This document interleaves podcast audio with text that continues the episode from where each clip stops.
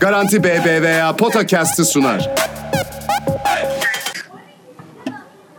Garanti BBVA'nın sunduğu Potacast'e hoş geldiniz. Kaan Kural'la birlikte FIBA Dünya Kupası çeyrek final maçlarını konuşacağız. Çok önemli iki sürpriz ortaya çıktı çeyrek finaller sonunda. Bir bakıma tabii keyfi arttıran bir durum, bir bakıma şok. Amerika, Fransa ve Sırbistan, Arjantin maçlarında yani sadece bizim değil, çoğunluğun, dünyanın büyük bölümünün yaptığı tahminlerin tersine sonuçlar ortaya çıktı. Ve şu anda yarı finallerden itibaren bakarsak gerçekten hani %25 olarak her takımın şansını bölemeyiz belki ama birbirine epey yakın diyebiliriz. Aynen öyle. İki tane çok net favori elendikten sonra, ki o bölümünde konuşuruz. Bilmiyorum, genel bir şey söylemek ister misin Kaan abi, yoksa sıcağı sıcağına hemen bugünkü maçlarla başlayalım mı? Bir tek şey, yani başlayalım abi, bir tek şey söyleyeceğim. Bu arada Polonya ve Çek, yani çok az şans verilmesi ama onlar da baya maça tutulmaya çalıştılar. Evet, yani İspanya ve Avustralya kazandı ama onlar da maça tutulmaya çalıştılar. Çok ilginç çeyrek finaller oldu yani sonuç itibariyle.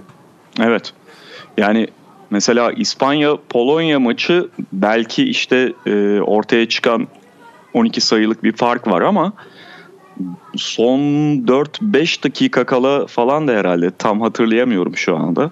Üst üste maç seyredince de bir önceki günün hatırası bile çabuk eskiyebiliyor. Maç kafa kafayaydı yani, iki top falandı. Üçüncü çeyrekte kırıldı Çekler, yoksa Çekler de çok iyi gidiyordu yani. Boğaçik'ten istediklerini tam alamadılar, yoksa Çekler de çok iyi bir şey çıkardı. Çek, ya, turnuva boyunca Boğaçik ve Urban muazzam maçlar çıkarmıştı. Bu maçta Boğaçik Urban ikilisi toplam 10 sayıda kaldı. Baldwin 0 sayıda kaldı. Ya, buna rağmen oyundan ilk yarıda hiç düşmediler yani Çeklerde. Neyse, konuşuruz ya. Çok etkileyiciydi yani ve çok beklenmedik. Ha, şunu söyleyebilirim abi. Abi, milli takımlarla ilgili yani bu zaten herkes için geçerli ama milli takımlar çok kısa süre bir arada olan ve oyuncularını çoğu zaman alışkın olmadıkları rollerde oynatmak zorunda kalan takımlar olduğu için buralarda belli bir ritim, belli bir uyum, belli bir sinerji ve daha doğrusu en temelinde akıcılık kazanan takımlar çok ciddi şey oluyorlar, öne çıkıyorlar. Yani takım olmayı başaranlar. Yani bu Amerikalılar tabii az takımları da geldiği zaman yetenek olduğu için yani bireysel olarak her şeyi hallediyorlar zaten çoğu zaman. Ki onlar bile böyle çok ite kakada oynadıklarını da görüyorsun yani. Burada, bu turnuvada özellikle Çeklerin mesela, Avustralya büyük oranda öyle. Çek, Avustralya, Arjantin ve beklenmedik bir şekilde. Bence en beklenmediği bunların Fransa'nın böyle bir ivmeye karşı. Çünkü Fransa abi bütün jenerasyonlarıyla hani çok uzun süredir bir arada olan takımları bile onların çok koordinasyon ve şey sağlayamaz. Sinerji sağlayamaz. Hele bu kısalarla hiç sağlayacaklarını düşünmüyordum.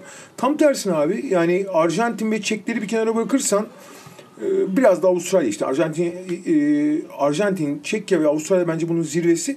Onların hemen arkasında en uyumlu kadro gibi gözüktüler abi. En uyumlu, rollerin en iyi dağıtıldığı, en iyi sinerji yakalayan, en iyi takım olabilmiş şey gözüktüler ki hakikaten özellikle Fransa özelinde şaşırtıcı ama işte bunları yakalayan takımların daha başarılı olduğunu ve kupasının çok üzerine çıktığını görebildik. Ve pek çok takımın, ki burada mesela en büyük sürpriz bence Sırplar. Sırplar çünkü bu işin hani zirvesini yaparlar. Çünkü U18'den beri bir arada gelirler. Takım, onların hiyerarşisi falan çok bellidir vesaire ama Sırplar tam tersine hiç öyle gözükmediler. Ben de şeyden bahsedeceğim. Yani özellikle onu Sırplarda gördük. Tabii milli takımlar şimdi savunma, üst düzey savunma birliktelik gerektiren, birlikte oynamayı ve birbirini iyi tanımayı çok gerektiren bir şey. Ama dediğim gibi hani Sırplar da bu takımlar arasında en birbiriyle kaynaşmış ekiplerden biri olabildiğince milli takım düzeyinde. Yani savunmaları darmadağın oldu. Evet abi. Ve iyi hücumlar gördük. Şimdi bunu Fransa'da gördük, İspanya-Polonya maçında gördük. İşte Avustralya onu devam ettiriyor. Arjantin delik deşik etti Sırbistan'ı. Belli malzeme sorunları da olduğunda savunmanın gerçekten öyle şemayla falan, bu seviyede sadece şemayla falan kotarılamadığını gördük. İstersen Amerika, Fransa ile başlayalım. Hem yani içinde ABD'nin elenmesini barındırdığından hem bugünün maçı olduğundan tabii ki en fazla konuşulanı şu anda.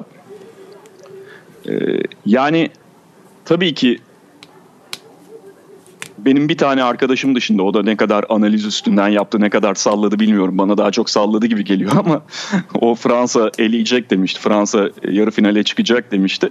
Turnuva mesela öncesi mi? Şey mi? Yok şey, çeyrek finaller öncesinde. O hadi bir derece. Turnuva öncesi dediyse elini öpmek lazım yani. Abi turnuva öncesi demedi ama çeyrek finalleri 4'te 4 bildi adam ya. Vay. Bununla birlikte biraz böyle yani fazla içgüdüsel tahmin yaptığını düşünüyorum. Neyse, yani çoğu kişiyi okuyoruz, ediyoruz. Gerçek anlamda böyle Fransa Amerika'yı geçer diyene ben rastlamadım açıkçası. Bilmiyorum, sen rastladın mı? Ya bizdeki turnuva, yani turnuvadan önce zor ama turnuva sırasında düşük de olsa böyle bir ihtimal vardı. Ha, tabii düşük. Yok tamamen yani çeyrek final eşleşmesi belli olduktan sonrasını diyorum ben. Hani Fransa Amerika eşleşmesinde Fransa Amerika'yı indirir diyen, yani belli argümanlarla da bunu destekleyen ben görmedim. Seninle aramızda konuştuğumuzda da zaten hani Amerika'nın favori olduğunu söylüyorduk. Yani bir sürpriz de beklemiyorduk açıkçası. Ama şu var abi. Gerçekten tek bir oyuncu üzerinden konuşacaksak şu turnuvada Antetokounmpo ve Nikola Jokić de dahil olmak üzere ya da başka isimleri sayabilirsiniz. Amerika'ya en ters gelecek, en böyle Amerika'ya çomak sokacak tek oyuncu Rudy Gobert'di. Tabii. Ve bunun çok dramatik bir örneğini yaşadı Amerika.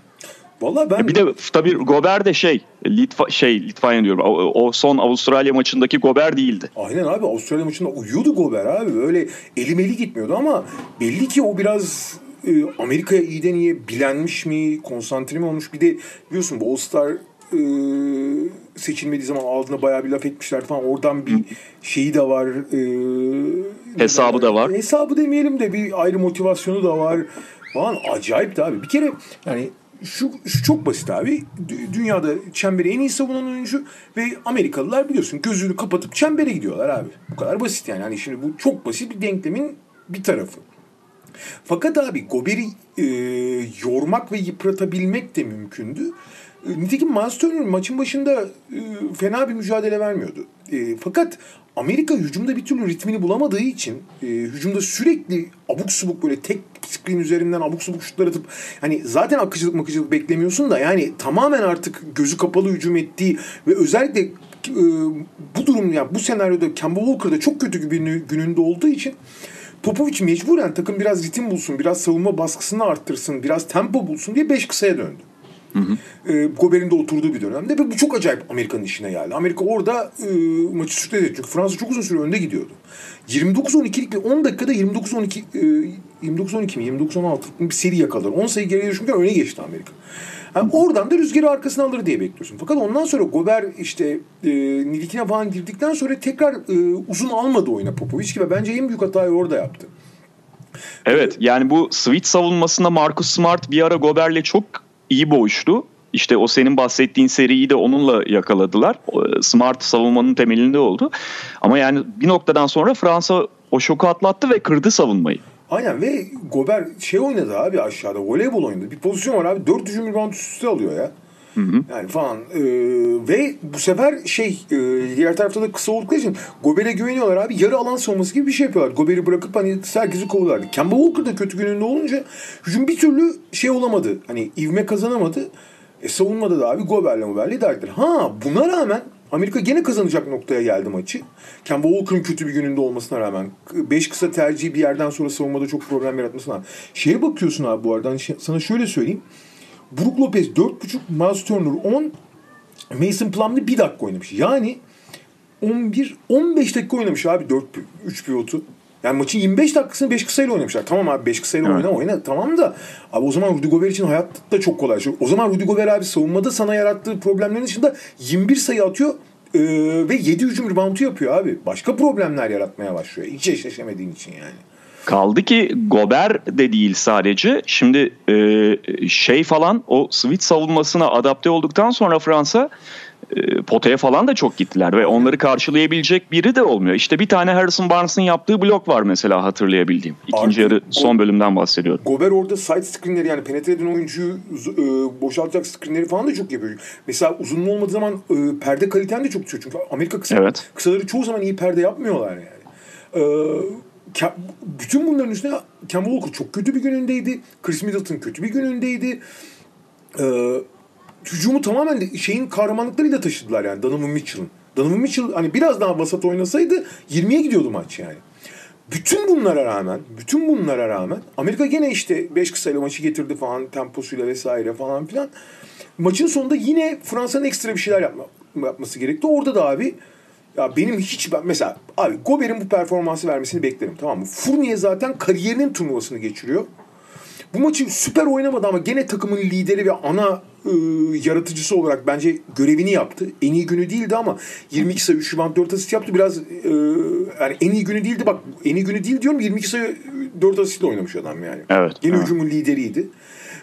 Nando De Colo ilk turdan sonra kendine gelmiş. O da işini yaptı. Abi maçı gene kurtardı ya. Şeyin kurtarması gerekti yani, Ntilikina'nın. Ntilikina maçı kurtarmasa gene abi çok kafa kafaya bir şekilde son gideceklerdi. Ve Ntilikina abi felaket, biliyorsun nasıl bir sezon geçirdi New York'ta. Felaket bir sezon geçirdi. Yani New York'taki o dağınık takımda yani o kadar fırsat varken %20'lerle üçlük atan, çok özgüveni alt üst olmuş, eli ayağı titreyen adamken burada maçın en kritik yerlerine ne kadar kritik 3 tane şey soktu abi öyle. Hani savunmada yaptıkları bir tarafa, savunmada zaten özel bir oyuncu da hücumda da öyle sorumluluk aldı ki abi baya takdir edilmesi gerekiyor yani. Ya son çeyrekte işte bir o attığı üçlük acayip zaten. Bir de bir şeye hücum etti. Close out'a falan böyle. İşte o sırada 5 kısa oynuyor ya Amerika. Ama ne olursa olsun 5 kısa falan değil mesele yani. Ntilikina'nın o bahsettiğin alt üst olan özgüveninin falan alt üst olduğu sezondan sonra bu güveni göstermesi, top kullanabilmesi çok farklı bir Ntilikinadı hakikaten. Yani sadece bu maçta değil aslında. Turnuva genelinde de her maçı şahane oynamadı belki ama Ntilikina'nın o New York'taki titrek hali yok milli takımda. Bir de tabii Amerikalılar maçın sonunda 6'da 1 faul attı. Yani gerçi çok hani belirleyici, esas belirleyici o değildi ama o da önemli abi. 15'te 13 faul attılar. Sonunda 6'da 1 attılar abi son bölümde. Ya hani bir kere burada Fransa'nın yaptığı tabii ki çok büyük bir iş var. En temelde de Rudy Gobert'in performansı muazzam oynadı ama ben Greg Popovich'in tercihlerini gerçekten hiç anlayamadım. Anladım. Yani o senin de bahsettiğin... Şeyi anladım bak. Kemba Walker maçı batırıyordu. Onunla devam etmesini anladım. Çünkü maçı batırsa bile abi maçı çıkaracak başka oyuncu yok yani. Çünkü bu takımın abi hücumda 3 tane yaratıcısı var. Jason Tatum, Donovan Mitchell ve Kemba Walker. Jason Tatum oynayamıyor sakatlığı nedeniyle. Sadece Donovan Mitchell'a da yetişemiyor. Yetmiyorsun abi. Yetmiyor yani.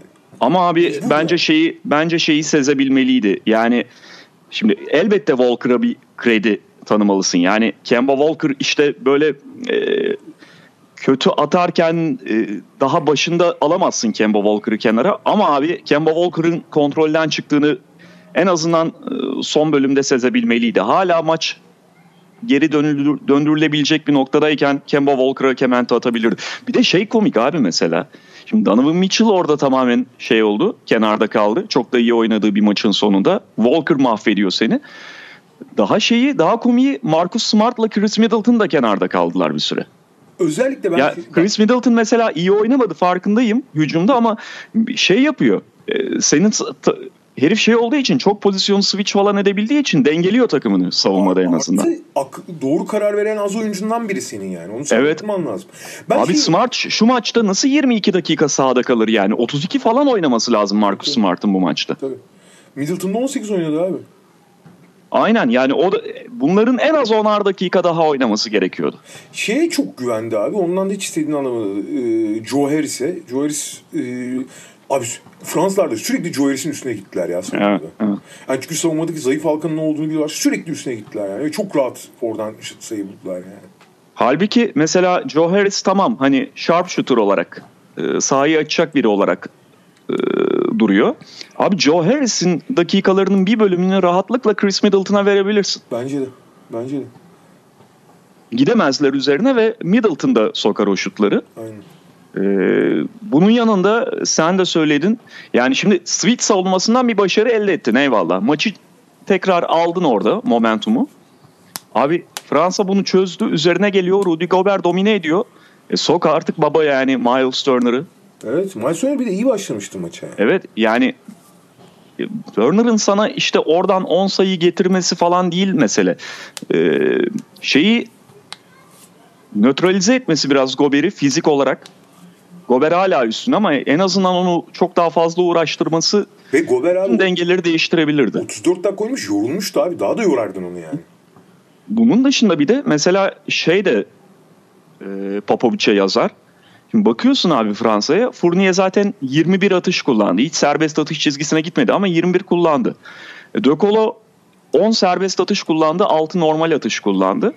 Gobert'de zaten 12 normal atış, 10 tane serbest atış. Yani bunlar takımın hücumlarının yarısını falan kullandılar. Abi belki daha fazlasını. Daha fazlasıdır yani. Hücumda belirleyici, şey, işte, abi belirleyici olan yani hücumda bak bazen atış belirleyicidir, bazen üretim belirleyicidir. Abi hücumda belirleyici pozisyonun %70'ini falan bir üçlü oynamış olabilir yani. Tabii daha fazla yani zaten 25 serbest atışın 20'sini De Colo ile Gobert kullanmış durumda. Asistlere falan girmeden zaten çok fazla top trafiğiyle oynamadılar. Atışların da yarısından fazlasını yani saha içi atışların yarısından fazlasını bunlar kullandı. Şimdi ikili oyunu özellikle ilk yarıda kontrol edemediler. Switch'e falan tam geçmeden. Abi yani getirsene diğerlerinden yardım. Ben onu da çok anlamadım. Şimdi Ntilikina mesela ikinci yarıda seni biraz cezalandırmış olabilir. Ya da Batum'un ikinci yarı başında attığı bir üçlük var. Orada gerçi yardım savunması üstünden gelmedi ama biraz diğerlerine topu göndertmen gerekiyor. Şöyle Fransa milli takımının güçlü tarafı belli sonuçta. Şöyle bir şey oluyor abi. Popovic'in maçı, yani bu konuda çok haklısın. Maçla ilgili teşhisleri hep turnuva boyunca olan teşhislerinden etkilendi abi. Turnuva boyunca Amerika abi yardım getirdiği zaman ikinci savunma tedbirlerine çok fıslamıştı. Yani yardım getirdiği adamı tekrar bulmak falan çok zorluyordu. Ondan korkmuş olabilir. Bir. Ama bu maç için gerekliydi abi. Her maçın şeyi farklı yani. Dinamiği farklı. Bir. İkincisi turnuva boyunca Kemba Walker bu takımı kurtarmıştı. Gene turnuva yani bu maçın özelindeki şeylerden değil. Gene Kemba Walker ve Donovan Mitchell bu sefer çok kötü tercihler koyuyordu. Fakat bu sefer işteydiği zaman onları da değiştiremedi. Yani turnuva genelindeki fikirleri bu maçın özelindeki gerekli tedbirleri almasını çok zorlaştırdı onu. Hı hı. Çok ilginç bir durum işte. Ve Fransa Amerika israf dışı bıraktı. Kalanlar arasında da onu bir kez daha belki değerlendiririz de en azından kağıt üzerinde daha iyi gözüken takım. Avustralya ama kağıt üzerinde favori olmak kimseye yaramadı aynen, şu ana kadar. Aynen öyle. Peki Avustralya Çekya ile devam edelim istersen. Hı-hı. Sonra dünün maçlarını geçeriz. Vallahi abi bence senin söylediğin gibi Çekya burada 2,5 periyot falan tutundu ama bu eşleşmede en azından bir sürpriz çıkmadı. Valla Boğaçık ile Hurban harika bir turnuva oynadılar ama bu maçta 10 sayıda kalınca ikilisi. Kötü oynadılar demiyorum. Hani Avustralya bu arada özellikle Boğaçık'ı çok müthiş savundu yani. Hani çok ekstra önlem almışlardı Boğaçık'e. Ve onu devre dışı bırakmayı başardılar. Ve onların yerinde kimse dönmüyor. Şey büyük ayağı kırıklığı. Balvin yani turnuva başından beri çok şey veren Balvin 4'te 0'da 0 sayıda kaldı. Tamam. Avustralya pot altı çok sert. Tamam mı? Yani Bogut ve şey çok sertler. Baines ama hani bir şeyler de yapmasını bekliyorsun Balvin'e. Böyle olunca Satoranski 13 sayı 13 asistle falan oynadı ama bir yerde tıkanıyorsun abi. Hani Blake Ship'ten falan çok ekstra bir şeyler gelmesin. Ne kadar ekstra gelebilir yani? Valla maçın istatistiği şey abi. Yani şeyden çok ekstra aldılar. Auda çok ekstra oynadı ama abi yetmiyor yani. Yani ana aktörler oynayamıyor. Ama bu arada yani şeyi söylemem lazım. Abi Çekler bu turnuvanın bence en güzel hikayesi yani. Hani en bence kapasitesini aşan, en etkileyici performansı gösteren takım oldular. Yani Veseli'nin yokluğuna rağmen çok zor bir gruptan, çok zor bir karşı gruptan çıkmaları büyük olay yani. Evet yani Arjantin'le çekişir diyelim. Arjantin'in Sırbistan galibiyetinden ötürü belki ama kesinlikle haklısın. Yalnız maçın istatistiği şey oldu zaten. Hani Avustralya Çekleri o kadar iyi kontrol etti ki 4 serbest atışla bitirdi Çekler. Evet abi. Gerçi Avustralya'da kullanmadı fazla. Abi biraz 6 onlarda ama hani sonuçta bir tarafta hücumda kısıtlı kaldığı için onlarda o serbest atış istatistiği daha göze batan şey oluyor. maç hakem de biraz sertliğe izin verdi. Yani sert oynanmasına bu çiçeklerin aleyhine döndü abi. Evet. Yani biraz daha hakemler daha az, yani bu bir tarafa özel değil. Yani maçın genelde sert oynanmasına izin verdiler. Biraz daha sertliğe az izin verseler, yani daha yumuşak oynan, yani daha kolay düdük çalıyor olsalardı bu çiçeklerin çok daha şeyleri. Çiçekler çünkü sert oynanan zaman rebound alamadılar. Abi 10 hücum rebound farkı var ya. 10 fazla hücum reboundu aldı Avustralya. Ve rebound, savunma reboundu alamadıkları için düşünsene abi, bak 18 hücum reboundu almış Avustralya, 26 savunma reboundu var Çeklerin. Yani neredeyse her iki toptan birini geri almışlar. O yüzden hızlı çıkamadı. Çekler hızlı çıkamadığı zaman pozisyon bulamıyorlar. Bu açıklamada çok zorlanıyor yarı sahada yani. Temelde bu. Onun dışında abi Avustralya'da özellikle iki şütörü abi Goulding ve Petimiz'den 20'de 10 üçlük buldu. Takımın geri kalanı 10'da 1 bu arada yalnız. Evet. Bu arada Patty Mills muazzam turnuva geçiriyor. Acayip turnuva geçiriyor yani. Ama 2-4'de işi bulunca bir şekilde Avustralya finish çizgisine ulaştı ama hani Çekleri ben çok takdir ettim bu turnuvada. Bir de Andrew Bogut, Milwaukee Andrew Bogut gibi bir 3. periyot oynadı, onu da söyleyelim. Evet, tam böyle yani Avustralya'nın maçı söktüğü bölümde 3. periyot değil galiba, 4. periyodun ilk bölümüydü. Evet. Şeydi ya orada biraz Avustralya Çekler iki hücum, belki Avustralya'nın iki hücumunda biraz fazla da Bogut'un üzerine geldiler. Çünkü Bogut biliyorsun şeydir artık kariyerinin bu bölümünde. Posta topu alıyorsa pas dağıtımı için alıyor gene büyük ölçüde. 7-10 Çekler falan. 2 tane kat asisti yaptı böyle. Sonra yalnız kendi de 2-3 basket attı. Hakikaten Milwaukee günlerindeki gibi oynadı ve 12 dakikada 10 sayı, 3 asist muazzam katkı verdi. Aynen öyle abi.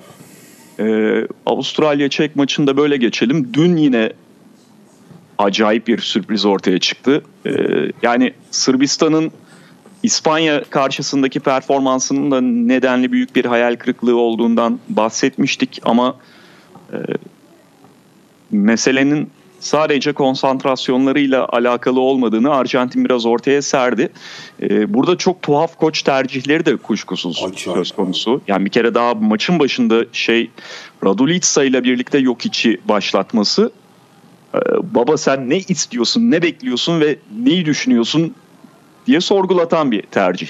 Abi zaten... Yani ben Jokic'in bir pivotun yanında başlaması fantezisini Nikola Jokić, Yusuf Nurkić Denver günlerinde bıraktık sanıyordum açıkçası. Abi zaten hani hazırlık döneminde itibaren Jokic'i kullanması büyük soru işareti. Tamam, Jokić kullanmak zor, tamam mı? Yani onun için takımın çok uyum sağlaması lazım. Yıllarca birlikte oynaması lazım falan filan da. Abi yani böyle de kullanılmaz ki. Abi Jokic'e Vladimir Stimac muamelesi yapıyordu ya. Yani boyunca. Hani yok için daha rahat hareket ettiği bir şekilde top aldığını falan pek göremedik ki abi. Evet. De çok ilginç abi. Maçın kırılma anlarında 4. çeyreğin çok kritik yerlerinde Jokić oturuyordu bu arada. Maçın en önemli yerinde Jokić yoktu bir de yani sahada. Abi falan nereye gidiyorsun abi? Mesela iyi bir sezon geçiren turnuva başından beri hani çok görev verdiği Milutinov mesela uzun süre kullanmadı.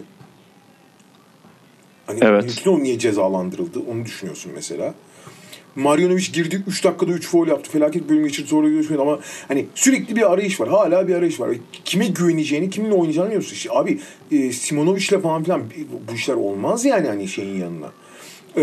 Bogdan Bogdanović harika bir turnuva geçirdi. Burada da maçı kurtarmak için elinden geleni yaptı ama abi dönmüşler ya Sırplar. Yani dağınık bir takımında, toplama takımı gibi.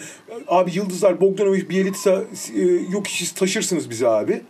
Baba sinerji yani özellikle savunmada bu kadar kırılgan bir takımı hiç görmedim ben abi, Sırp takımı. Tamam Arjantinler çok kararlı, çok bilerek falan oynuyorlar ama abi Sırplar yani rakibi şeyinden bezdirir, canından bezdirir yani. Öyle gidiyorlar. Bogdanović atarsa atıyor. Bjelica Bogdanović iyi fena bir günlerinde değildi. Attıkları için gittiler. Yoksa hakikaten hani Sırpların bir Sırp basketbolu falan oynadığını hiç görmedin abi bir arada oynadığını. Diğer tarafta Arjantin'e bakıyorsun. Arjantin çok kısa odaklı bir takım olduğu için tamamen kısaların yaratıcılığı üzerine kurgulular. Kısaların servisi ama abi onların etrafında o kadar güzel organize oluyorlar ki. Deck rolünü biliyor. Luis Scola 39 yaşında müthiş rolünü oynuyor. Biliyorsun çok tuhaf 3 tane üçlük attıktan sonra tekrar içeri girdi. İçeriden dağıttı ki abi Sırpları içeriden nasıl dağıtıyorsun ya? Abi turnuvanın en iyi uzun rotasyonuna sahip Sırbistan belki de. İçeriden dağıttı abi. Abi çünkü savunmada tamamen geçirgenler. Yani o içeri girdikleri pozisyonda falan Scola o kadar rahat devrildi ki. Aynen. Ya da işte Campazzo'nun girişleri vesaire. Abi o kadar rahatlar ki. Hani Sırplar uzun avantajından dolayı çok ciddi rebound avantajı falan yakalamış durumdalar. Bogdanović iyi lider görüyor falan. Buna rağmen abi yetişemiyorsun Arjantin'e. Tamam Arjantin de iyi şut attı bir günden. Yani iyi şut attı bir güne denk geldi ama Arjantin sürekli 1. dakikadan 40. dakika kadar kararlı, ne yaptığını bilerek, kendi planına bağlı kalarak tıkır tıkır basketbol oynadı. Yani Sırplar şey gibiydi tamamen, bunu belki tabii ki kendi içlerinde konuşmamışlardır ama biz şu kadar sayıyı yiyeceğiz, yapacak bir şey yok, zaten daha fazla atarız diye programlanmış gibi bir takım. Abi şey gibilerdi resmen ya. Pek umarsız ve pek ciddiye almayan Amerikan Dream Team'ler gibilerdi. Ama biz zaten yetenekliyiz ya, yeneriz falan havasındalar yani. Ya şu da var şimdi, bu kadronun temel parçaları göz önünde bulundurduğunda belli bir savunma sıkıntısı oluşturacağı tamam. Muhakkak Jokić'i 5 numara oynatacaksan bununla beraber üzerinde düşünmen gereken şeyler var ama abi şey yap o zaman, en basitinden Denver Nuggets'tan kopya çek. Tabii. Özellikle böyle bir turnuvada. Şimdi sen Jokić'i Bjelica ile birlikte kullanırken, bu arada Bjelica yine çok kötü maç çıkardı. Yani bir ara böyle öne çıkar gibi oldu falan da 17'de 5'le bitirdi ve savunmada falan döküldü abi. Döküldü. Hele bir yerden sonra iyileniyor, böyle abuk subuk şeyler atmaya başladı. Ama bir yere kadar abi hücumun en önemli ikinci silahıydı yani. Bir yerden sonra yalnız o da oyundan kafaca düştükten sonra neler at. Abi böyle sol turnikeye giriyor, iki kişinin üzerine sağ elle atmaya çalışıyor falan. Ortaokul oyuncusu gibi yani. Evet. Şimdi Jokić'in çember savunmasıyla bir şey yapamayacağın, geçirgen olacağın ve bu işte Arjantin'den 97 yemek belki yine ekstrem gözüküyor ama bu düzeyde bir savunmanın olacağı belli. O zaman Jokić'i farklı kullan abi. Yani ölüme gitti bile ya. Yalnız şey de çok acayip abi. Şimdi takıma bakıyorsun abi, Arjantin takımına. Deck mesela, tamam mı? Yani belli yetenekli ama belli sınırda bir oyuncu. Garino. Şu ana kadar ne kadar seviyelere çıkmış.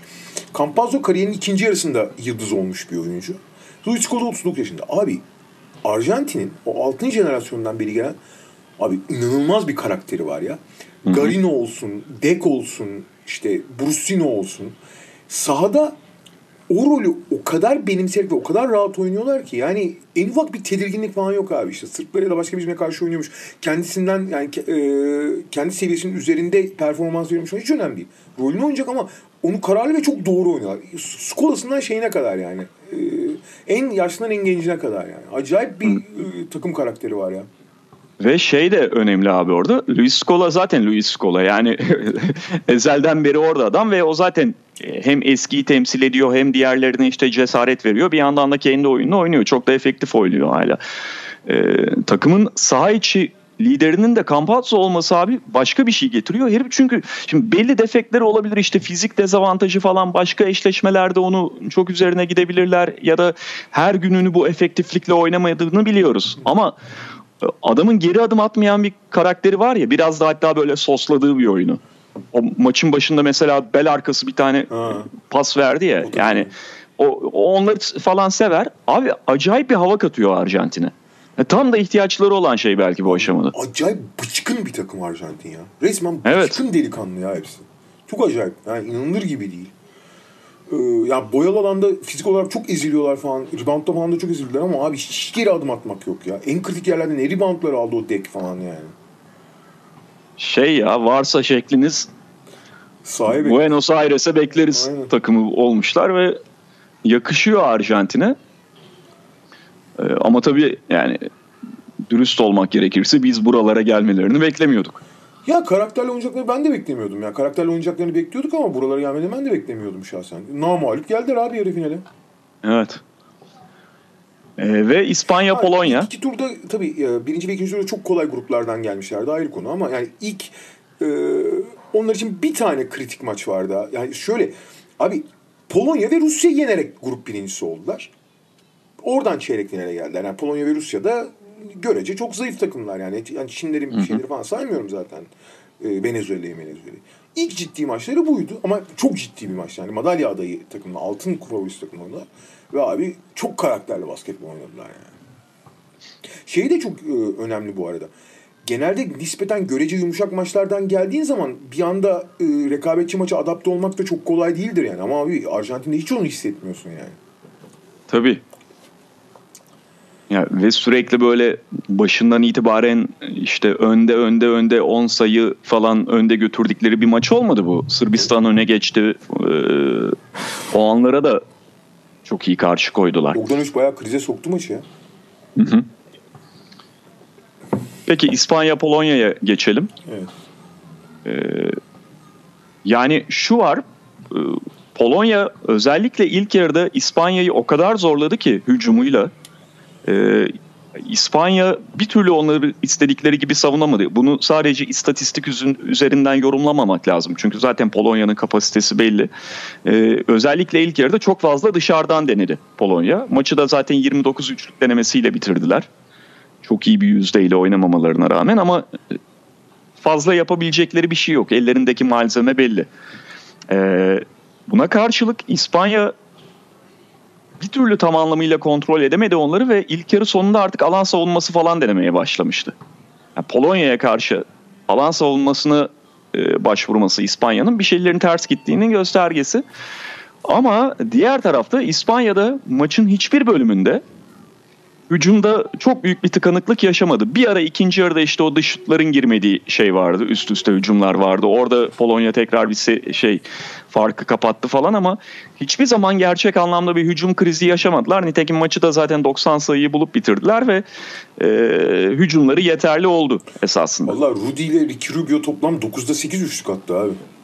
Tabii yani orada ekstra bir performans söz konusuydu. Bilhassa Rubio tarafından bakabilirsin. Abi, hoş Rudi Fernández'in de bu, kariyerinin bu noktasında yani bu çok fazla bekleyebileceğim bir seviye değil. 9'da 8 diyoruz ya. Hı-hı. Ama şey yani İspanya hücumu işledi. Hernangómez kardeşlerin katkısı falan da onlara geldi. İlk yarıda Juancho, ikinci yarıda Vili. Bu arada Juancho Hernangómez'e satarsak 15'te 11 üçlük atlar. Takımın geri konu 13'te 0 yalnız. Şey çok önemli abi. Ya Ricky Rubio ilk turu çok iyi oynamamıştı ama ondan sonra ayağa kalkıp bu takımın liderliğine yani liderlik demeyelim de ana karar vericiliğine geçtikten sonra performansı yükseliyor ve iyi oynuyor abi şeyde. Gerek Sırbistan maçını yani grup birinciliği maçını gerek bu maçı iyi oynadı. Lider gibi oynadı. Onları çok rahatlatıyor abi. Zaten pota altında uzunlar konusunda Mark Gasol eski gücünde olmasa da tecrübesiyle, oyunu idaresiyle, savunmadaki pozisyonuyla falan zaten bir şey yapıyor. Hernangómez 7 asist yaptı Gasol. Aynen. İşte artık o role soymuştum. Abi Hernangómez kardeşler de işini yapıyor. Onların bir kısa performans alması. Şimdi Jul iyi durumda değil abi. Tamam mı? Hı hı. Esas bunu normalde Jul'den beklersin ama Jul sezonu da iyi geçirmemişti. Yani sakatlıktan tam toparlanamamış durumda. Rudi Fernández yani artık kariyeri bitti denirken son 2 senedir ben artık bırakır herhalde diyorken bu sezonu çok iyi geçirmişti. Turnuvayı da iyi oynuyor. Fakat abi bir tane kısa lider lazım abi. Hep söylüyoruz yani kısaların artık yani topa yön veren oyuncunun belirlediği bir basketbol oyunu. Milli takım için çok daha geçerli bu. Abi Rubio'nun o rolü alması yani Gül'ün alamadığı rolü alması o kadar önemli ki bu takımın dengelerinin oturması için. Yani Rubio bu maçta 11'deydi atmıştı. 19 sayı 9 asist yapmış. Bundan bahsetmiyorum. Bu tabii ki çok değerli. Buna hiçbir şey demiyorum. Ama takımın abi lideri konumuna geçti. Mesela Cedi çok kötü oynadığında bile bizim takımın lideri olduğunda takıma bir denge getiriyorsa Rubio'dan için aynı şey geçerli. Ha bu liderliği yapıp bir de iyi oynadığı zaman zaten nefis yani.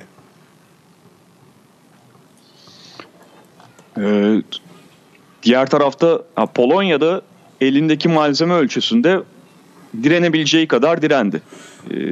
Çekya boyutunda bir hikaye olmadılar belki ama onları da alkışlamak lazım. Çekya'dan daha da başarılılar çünkü Çekya'dan bir fazla galibiyet aldılar eğer şey olarak bakarsan ama tabii Polonya'nın başarısı biraz grup yani kura şansının da birlikte gelmesiyle geliyordu. Hani ulan kura balıyla çeyrek finale geldilerdi ama çeyrek finalde abi bu çeyrek finali hani evet Kur'an'ın şansıyla gelmiş olsalardı bu çeyrek final hak etmedi. Bu çeyrek finalde oynayabileceklerini gösterdiler. O açıdan değerli tabii bence. Tabii yani Çekya'dan falan daha sınırlı bir takım bu Polonya. Hiç şey yapmayalım. Ancak bu kadar direnebilirlerdi bence. Eldeki malzeme belli. İşte pota altında direnç koyabilecek çok fazla seçenekleri yok. Hatta belki hiç yok. şöyle söyleyeyim, hani 29 üçlük denediler maçta, işte demin de bahsettiğim gibi. Ya oyun bir ara şey gösteriyordu, hani 40 falan deneyecekler gibi gösteriyordu. Ki Slaughter'ın falan da bu kadar iyi günü olmasa belki bu kadar da tutunamayacaklardı oyunu, ama o ayrı bir konu. Şu anda kalan takımlara baktığımızda yani evet, işte kağıt üzerinde tabii Fransa bir parça öne çıkıyor. Avustralya buraya kadar çok iyi geldi falan, ama ya İspanya'da olan yine dört ayak üzerine düştük diyordur.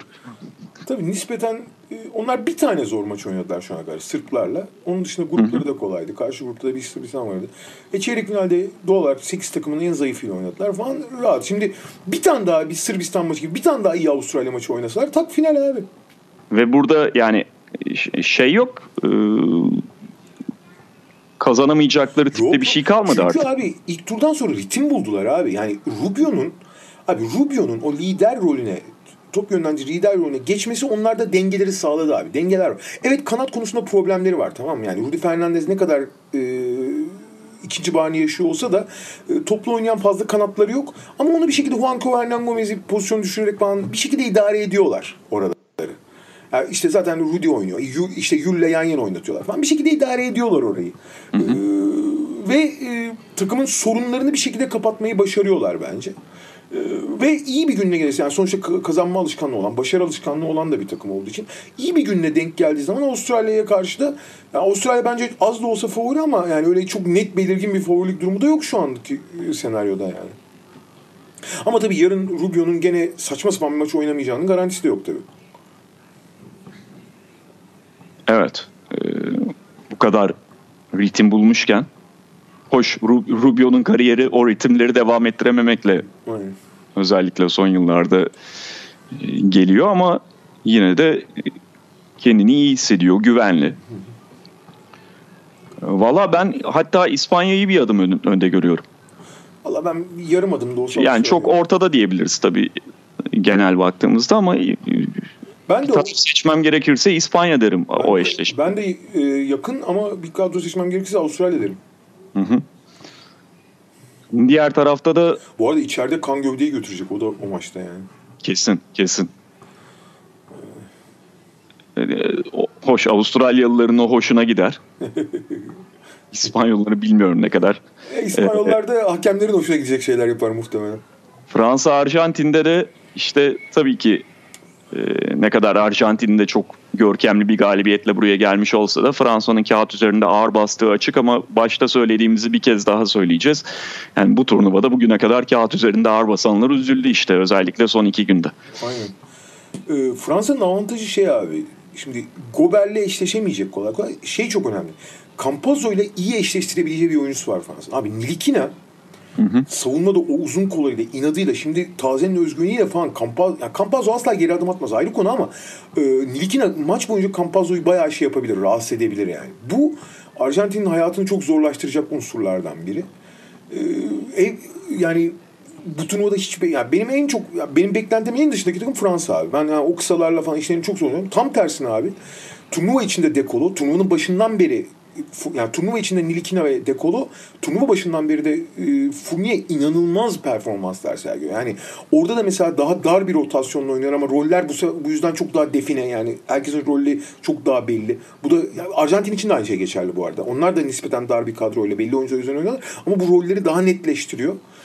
Ama burada bu net rollerde Fransa'nın daha avantajı var. Ben hani Fransa konusunda yani beklediğimin çok, özellikle kısalar için konuşuyorum. Ben zaten kısalar yüzünden onların zorlanacağını düşünüyorum, ama özellikle Fournier'in liderliği falan çok etkili ya. Çok etkili. O yüzden evet, kağıt üzerinde yine bir belki şey kadar değil, şey diyeyim, Sırbistan kadar düşünmüyorum, ama gene favori Fransa mı maçta da? Valla Fransa işte 2 gün önce Avustralya'dan 107 gördük, ama o günün bir istisna olduğu belliydi. O günkü Gobert'in en başta istisna olduğu belliydi. Bugün tekrar hatırlattığı gibi. Hani diyeceğim... Gobert'in abi o iki maçını... Ulan bir gün arayla oynanan iki maç. Amerika maçını ve Avustralya maçını yan yana koy. Aynı adam mı dersin? İkizi var bunun dersin. Aynen.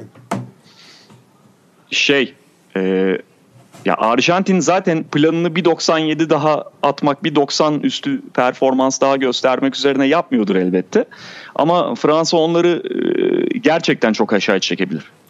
Yani bambaşka iki maç oynayacaklar. Sırbistan'ın gösterdiği yumuşaklıktan, o dirençsizlikten Gobert'in takımına karşı geçiş, çok sert bir geçiş olacak ve ona karşı Arjantin bir anda böyle sinek gibi cama duvara yapışabilir yani. Bir de Campazzo'nun bu takımdaki rolünü biliyorsun abi. Birebir eşleştirecek ve onu boğacak oyuncusu yoktu ya da öyle kullanmadı Sırbistan. Burada direkt Ntilikina var abi. Evet. Peki bugünlük bu kadar diyoruz o zaman. Bugün bu kadar. Yarı finallerden sonra görüşmek üzere. Cuma günü bir aksilik olmazsa tekrar sizlerle birlikte olacağız. Garanti BBVA'nın sunduğu Potacast'te. Hoşçakalın. Hoşçakalın. Garanti BBVA Podcast'ı sundu.